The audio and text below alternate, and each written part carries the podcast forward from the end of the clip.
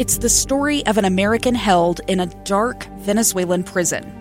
Then all of a sudden, they all kind of lined up. They pointed their guns at me. And this is the point where I thought, I'm going to die today. I'm Becky Bruce. I spent a year working on Hope in Darkness, which now has more than 2 million downloads.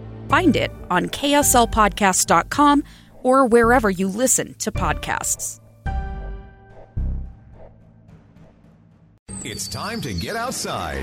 This is KSL Outdoors. Brought to you by Trax Power Sports Rentals. Two hours of stories and information on hunting, fishing, and high adventure. KSL Outdoors with Tim Hughes on KSL News Radio 102.7 FM and 1160 AM.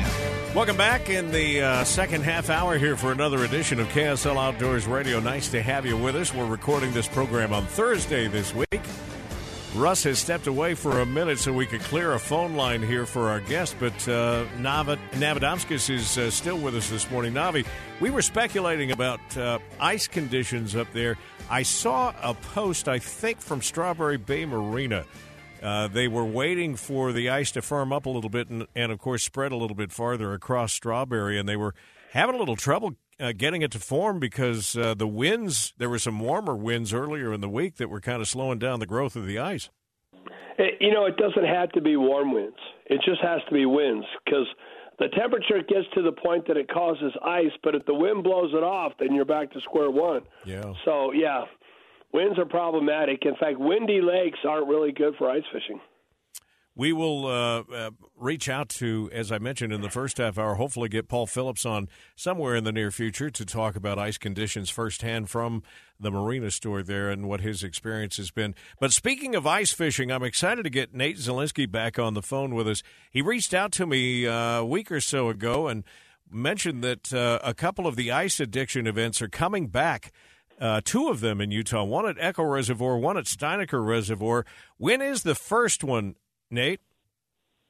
Hey Tim, yeah, thanks for having me on. We're we're so excited about it. You know, the our Utah audience at these events is second to none. We host all across the country, and the excitement and dedication by our folks in Utah is awesome. So uh, it, it's exciting. So the Glenn's Roofing Ice Addiction event uh, is on January 21st at Echo. So the first event uh, in Utah is January 21st at Echo, and, and we're excited about that that event for a handful of reasons. One, fishing at Echo is fantastic. Just you have a variety of species, and you have the opportunity at some big fish. The other kind of thing, they've been doing a ton of construction, and that reservoir has been closed for some significant amount of time. So the fact that it's opening up for ice fishing, we kind of have an unpressured, unsolicited reservoir on top of just what makes that reservoir great. So that event is shaping up to, to be pretty pretty awesome. And then our second event is February 4th at Steinaker. Um, and in our 10 years and 40 some events of ice addiction history, we've never weighed more fish than we do at Steinaker every year. So as far as your overall catch rate and catching a lot of fish, uh, Steinaker is second to none. So both events in Utah this year are really shaping up to be pretty magical. That's interesting. I, am glad you mentioned that. Uh, you know, as far as overall fish weight, Steinaker had performed really well in the in uh, the past and we'll look forward to and have to uh, wait a little while to see what the conditions are. What do you know about water levels at Echo? I, would be a little concerned about that unless you know something I don't. Yeah, no, the water levels are are very low. In regards to that, um, it's kind of a two part relationship. So, as a water source and a person who lives kind of in the Rockies, we obviously hate seeing low water just because we want to have that water source. In retrospect to this particular event, the low water actually helps us out. Number one, it gets us into kind of a little bit more of a basin, so we have a lot of opportunity for the anglers to fish all species. Uh, when we fish really shallow water, dropping to deeper water, you know, some anglers are in shallow water targeting rainbows, some are in deeper water targeting perch and browns, and it really diversifies the course. When it's in the situation that it is this year, they're kind of going to be a little bit more of a mellow playing field. So we like that because then all the anglers are competing for the same thing. So we love that aspect. But number two, uh, on an event that comes to town like us, we need a lot of parking, and the water level's low. Uh, Eric, the park manager there, really helps us out, and he lets us park on the beach. So it really helps us out with the parking for our event. So now all the anglers that attend Ice Addiction can park literally mere feet off to the fishing area. So it's great for anybody with special needs. It's great for the idea that you're not dragging, you know, sleds and all your gear a long distance. So, you know, negative in, in the impact of low water for the community, but great in the fact that it condenses the fish. It makes for great fishing and it makes for great parking. So for us, uh, it's a win-win situation right now. Navi uh, makes some Yeah. pretty good points there. Well, absolutely. There's no question you want to be fishing when it's low water. It's it it condenses the fish to a smaller region. Um, it's obvious that's the case. But my question for Mr. Zelensky, by the way, related to the president of uh, Ukraine, there now on the Man of the Year. Yeah. um, let, let, let me ask him: Do you set like borders or parameters so all others are close by, so you can enjoy the camaraderie and the excitement, or are they literally spread out far enough where they have to get a snowmobile to race over to be weighed? That's a great question because that really is what makes ice addiction what it is. You know, we started this years ago, and our concept was, you know, whether you want to believe there's some foul play in ice tournaments or not, at the end of the day, it- it's just one of those situations that we're dealing with in the community. So at ice addiction, we pre-drill the holes. Now, with that being said, immediately people are like, "Oh, why? I don't want you to pre-drill the holes. I don't want you to tell me where I have to fish." Uh, it's not like what you think it is. So we pre-drill the holes, and when we go out there, we set a grid. So the grid on Echo will be roughly speaking, you know, three, four hundred yards long by you know two to three hundred yards deep. So a massive, big rectangle. We'll have you know eighteen hundred to two thousand holes that we drill that morning. So we guarantee there is 30 to 40 percent extra holes for the anglers to fish. So you basically check in at our trailer right there on shore, right on the edge of the, the lake. Um, you walk out, you pick a hole, and you can move around as much as you would like throughout the course of the day. Um, what we basically do with that is the concepts are we don't allow shelter, so you're fishing outside. The event's only four hours, eight to noon. Um, so there's a lot of opportunity to where you can still fish outside. You don't need a shelter. It's short term. Uh, but by eliminating the shelters, everybody is in clear view. So we virtually eliminate foul play. So there's no cheating, no anything. And I think a a lot of us saw what happened in Ohio this year, uh, and it's just one of those things. So we we really pride ourselves on that fun, fair event. So one, it's fair. There's no foul play, so we love to have that in the back of our mind. Two, you know, when you look at a tournament where you can fish everywhere, the anglers that are retired or the anglers that have the benefit of fishing very frequently oftentimes have the advantage. In our events, everybody is fishing the same water. So now, whether you fish five days a week or you fish a couple times a winter, everybody's fishing down to the same water. So knowledge of the lake doesn't mean anything. It's all up to your skill as an angler. So we love leveling that playing field to where it's all about you making decisions that day. What jig, what presentation, active versus still. Um, so we love kind of that aspect. And three, we don't harm any fish. We have a live scale set up right in the middle of the course. So you catch a fish, you run it into our live scale. We're going to put it in a tank, check the survival rate and health of that fish. We're going to revive that fish, pump it with oxygen, you know, get that, that fish very lively, weigh the fish live, and then we have the ability to release the fish. So we can come into an event and weigh a couple hundred fish and have zero mortality. So conservation is absolutely key for us. Um, so our style event, yeah, we're limited on where you fish, but we really look at it as an advantage to, to really make the ultimate in, in an ice fishing tournament. Um, I, I- on that, I love all of that. I, for for people that may not remember, we did talk about that situation in Ohio, and it was crazy because guys, and they're in big trouble, by the way. Um, but uh, Oh, yeah. they they were dropping lead into the bellies of some of the fish, putting whole fish fillets down their uh, throats, and all kinds of crazy things. Uh, we're going to run out of time if I don't jump in here. I want to know um, price to get involved, how they get registered, and is it overall weight of the fish? So, so what you're basically looking at to enter, it's fifty-five dollars per angler. That gets you into the park as well. So fifty-five per person, uh, and that waives all your park fees to get in. You can just go to tightlineoutdoors.com to register. You can go to Fishing Chaos to register, or you can just simply search Ice Addiction Fishing Tournaments, uh, and you'll find us. So lots of ways to register. The first place prize at both events is seven thousand five hundred dollars cash. So we're doing seventy five cash for first place at both events. At both events, the total 30 place prizes is worth over 28,000 in cash and prizes per event. So just shy of 60,000 for these two events in Utah. Um, so so a lot going on there. So we're excited about that. And it's the heaviest single fish. It doesn't matter what species, heaviest single fish. So you don't have to be good enough to catch limits it all comes down to that one fish. So the heaviest first fish takes first, and we pay down 30 spots deep. Navi sounds fun, doesn't it? Oh my gosh! And by the way, at Rockport, there's some lovely carp in there. So if you get one of those hogs, you're going to win. Well, they're going to be at Echo Echo Reservoir. Uh, oh, Echo! Did I say yeah, Echo? Yeah. yeah, Echo is correct. That's where you catch them. Up in Coalville and then Steinaker uh, Reservoir, February fourth. I'll tell you what, Nate. Let's connect again when we get closer to it. How's that? Absolutely, would love to. It's going to be exciting. Yeah, it's an event for everybody. If you show up too and you've never ice fished before, I'll even loan you a rod, reel, and tackle for the day. All right, it's tightlineoutdoors.com. We're going to take a break. Fish bites when we come back. Two years ago, Americans watched in horror as a crisis unfolded at the Kabul airport. She was tear gassed and beaten. Images of thousands desperate to escape Taliban oppression filled our news feeds. More than 80,000 Afghans made it to America.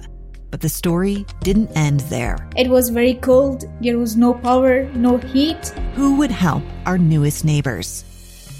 I'm Andrea Smardon. In Stranger Becomes Neighbor, you'll hear the stories of some remarkable refugees who left their homes and their dreams behind only to start over from zero. Their only possession was three blankets. And you'll meet Americans who stepped up to help them. You want me to come when you deliver your baby. What can one person do in the face of an international disaster decades in the making?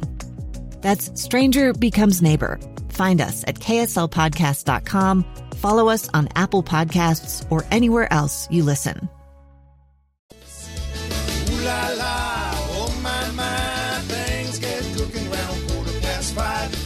get stupid and women roll their eyes. And Tammy does a shimmy at the fish fry. All right, time for some fish bites this morning. I'm still living off the energy of Nate Zelinsky, who I, I, asked him when we wrapped up our interview. I don't know what you had in that cup this morning, but I want some of whatever it was. Man, that guy is plugged in.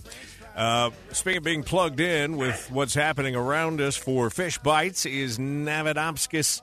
You've got have you got another class coming up? thought you were um, telling I'm me tie flying. in the middle of a fly tying class. Ah, yeah. And I have one more beginning class.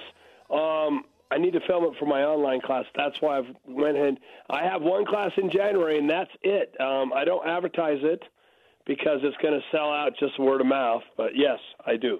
And do you do those? Wildtrouts.com. You do those at the school too, or no? Correct. All right. All right. So what's on the agenda today? Well, it's ice fishing. Um, it's that time of year, and uh, if you just heard Zelinsky there, um, he's he's a go getter. Um, yeah, ice fishing. I talk to a lot of people who don't know how to do it, and it, it's crazy because it's incredibly easy. And by the way, don't think you're going to be cold or is oh we're going to be cold. It isn't that cold, really. Um, so you know they have those tents that break the wind. Those are cozy and fun. what is good about ice fishing if you've never done it it's a family event that's the best part about it my kids we don't do it anymore honestly because my boys would rather go stand in the river in the middle of winter but when they were kids they loved it. Um it's not that expensive to get started. Those little ice fishing rods are like you know twenty thirty bucks is all. Yeah. And um you drill a hole with an auger. You can use your strength and some people have those motorized augers but you got to drill a hole and you got to bring some sort of a ladle to keep the ice out of your hole, and some chairs, and then dress warm. And and the most important thing is a good hat and good boots. If you got that and something to break the wind, you're going to be just fine. My wife actually loves going ice fishing with us. Um, she brings ice skates and skates around, and then she brings the newspaper because you sit in the chair for a while. It's it's real relaxing. Um, I like to pull like a toboggan out onto the water that carries all of our gear and even an ice chest for some warm cocoa or whatever. Um, and just drill it. Find a place. You don't want it to be too deep. You want to get to the bottom. Bottom is key when ice fishing. So um, you're going to put on ice flies, which are basically pink chartreuse mostly because of the light spectrum. It's in the center of uh, Roy G. Biv, if you know what I'm talking about. Yep. And then So what you do is understand that a lot of the light uh, for the fish is low. And in this kind of a situation, they like the smell. The smell leads them to some of the, you know, the targets that you want, the bait you're trying to put on there. And so you got to tip your little ice fly with something with an odor. It could be um, a mealworm. Um, it could be a real worm. It could be uh, pieces of fish, um, even smelly jelly, and at very worst, WD 40. WD 40 is great. In fact, I argue that you should spray your hands with WD 40 before you bait your line. Um, but you just drop it down to the bottom, and then once you're sure you're on the bottom, the slack in the line will tell you that. Then you reel up, maybe a reel and a half. You want to be about six inches off the bottom, and it's a visual phenomenon. You're not going to feel the tug; you're going to see it. So if you raise up your line, and then when you set it back down, if it sinks at the same rate, you're good. But if you raise it up again, and all of a sudden you get a little curl, set the hook hard straight up because that's a fish. They love it when it drops more than when it's raised. Um, but you need something to detect the strike, and the, the strike detection is the hardest part of this sport. You can fish right next to the person, they're catching everything, you're catching nothing, and the actual truth is you're just not detecting strikes. So if you use those little wires with a little eye hole, little uh, guy fishing uh, eye on it, put it at the end of your fishing rod because it's more flexy or you could use a little uh, float, like a tiny little bobber. I like those long ones because they're more. Um, you can ascertain the strike a little easier, and basically just set by snapping your wrist straight up. You almost have to stand up sometimes to hook them, and then everything else is self-explanatory. Um, once you catch one, um, the eyeball of the former one you just caught if you're not going to release it is the greatest bait of all something yeah. about that odor uh, when you puncture that membrane of the eyeball it's just you got all kinds of fish and then just put them on the ice and they'll be great eating when you get home or you can release them if you want if you get them really deep it's going to be hard to get them back because um, that pressure causes their bladder to expand and they sometimes aren't able to get down to the depth that they were. So prepare to eat these fish if you're going to catch them ice fishing. It really is a lot of fun. And we were talking about how wind affects ice. Uh, wind really affects ice fishing. Uh, it can be a, a, sunny day with wind that's bitterly cold, or it could be a, uh, a cloudy day with no wind and be just right. So uh, it makes a big difference. Here's the other thing don't think you need to go out to the middle of the lake somewhere. A lot of the ice fishermen, particularly up there at Strawberry, are probably, I don't know, 20, 30 feet off the shoreline and uh, catching fish all day. All right, buddy, that's going to do it. Hang on. We've got uh, ABC News at the top of the hour, and then we'll go to the division right after that. A stranger with a gun came upon two teens taking pictures under a rising full moon. But violence is only the beginning of this story. Sometimes I thought, there are no miracles. Yeah, there are, and this is a big one. I'm Amy Donaldson, and I've spent my career talking about how lives are undone by violence. The Letter is a podcast about how lives are remade. Follow The Letter at theletterpodcast.com or wherever you get your podcasts.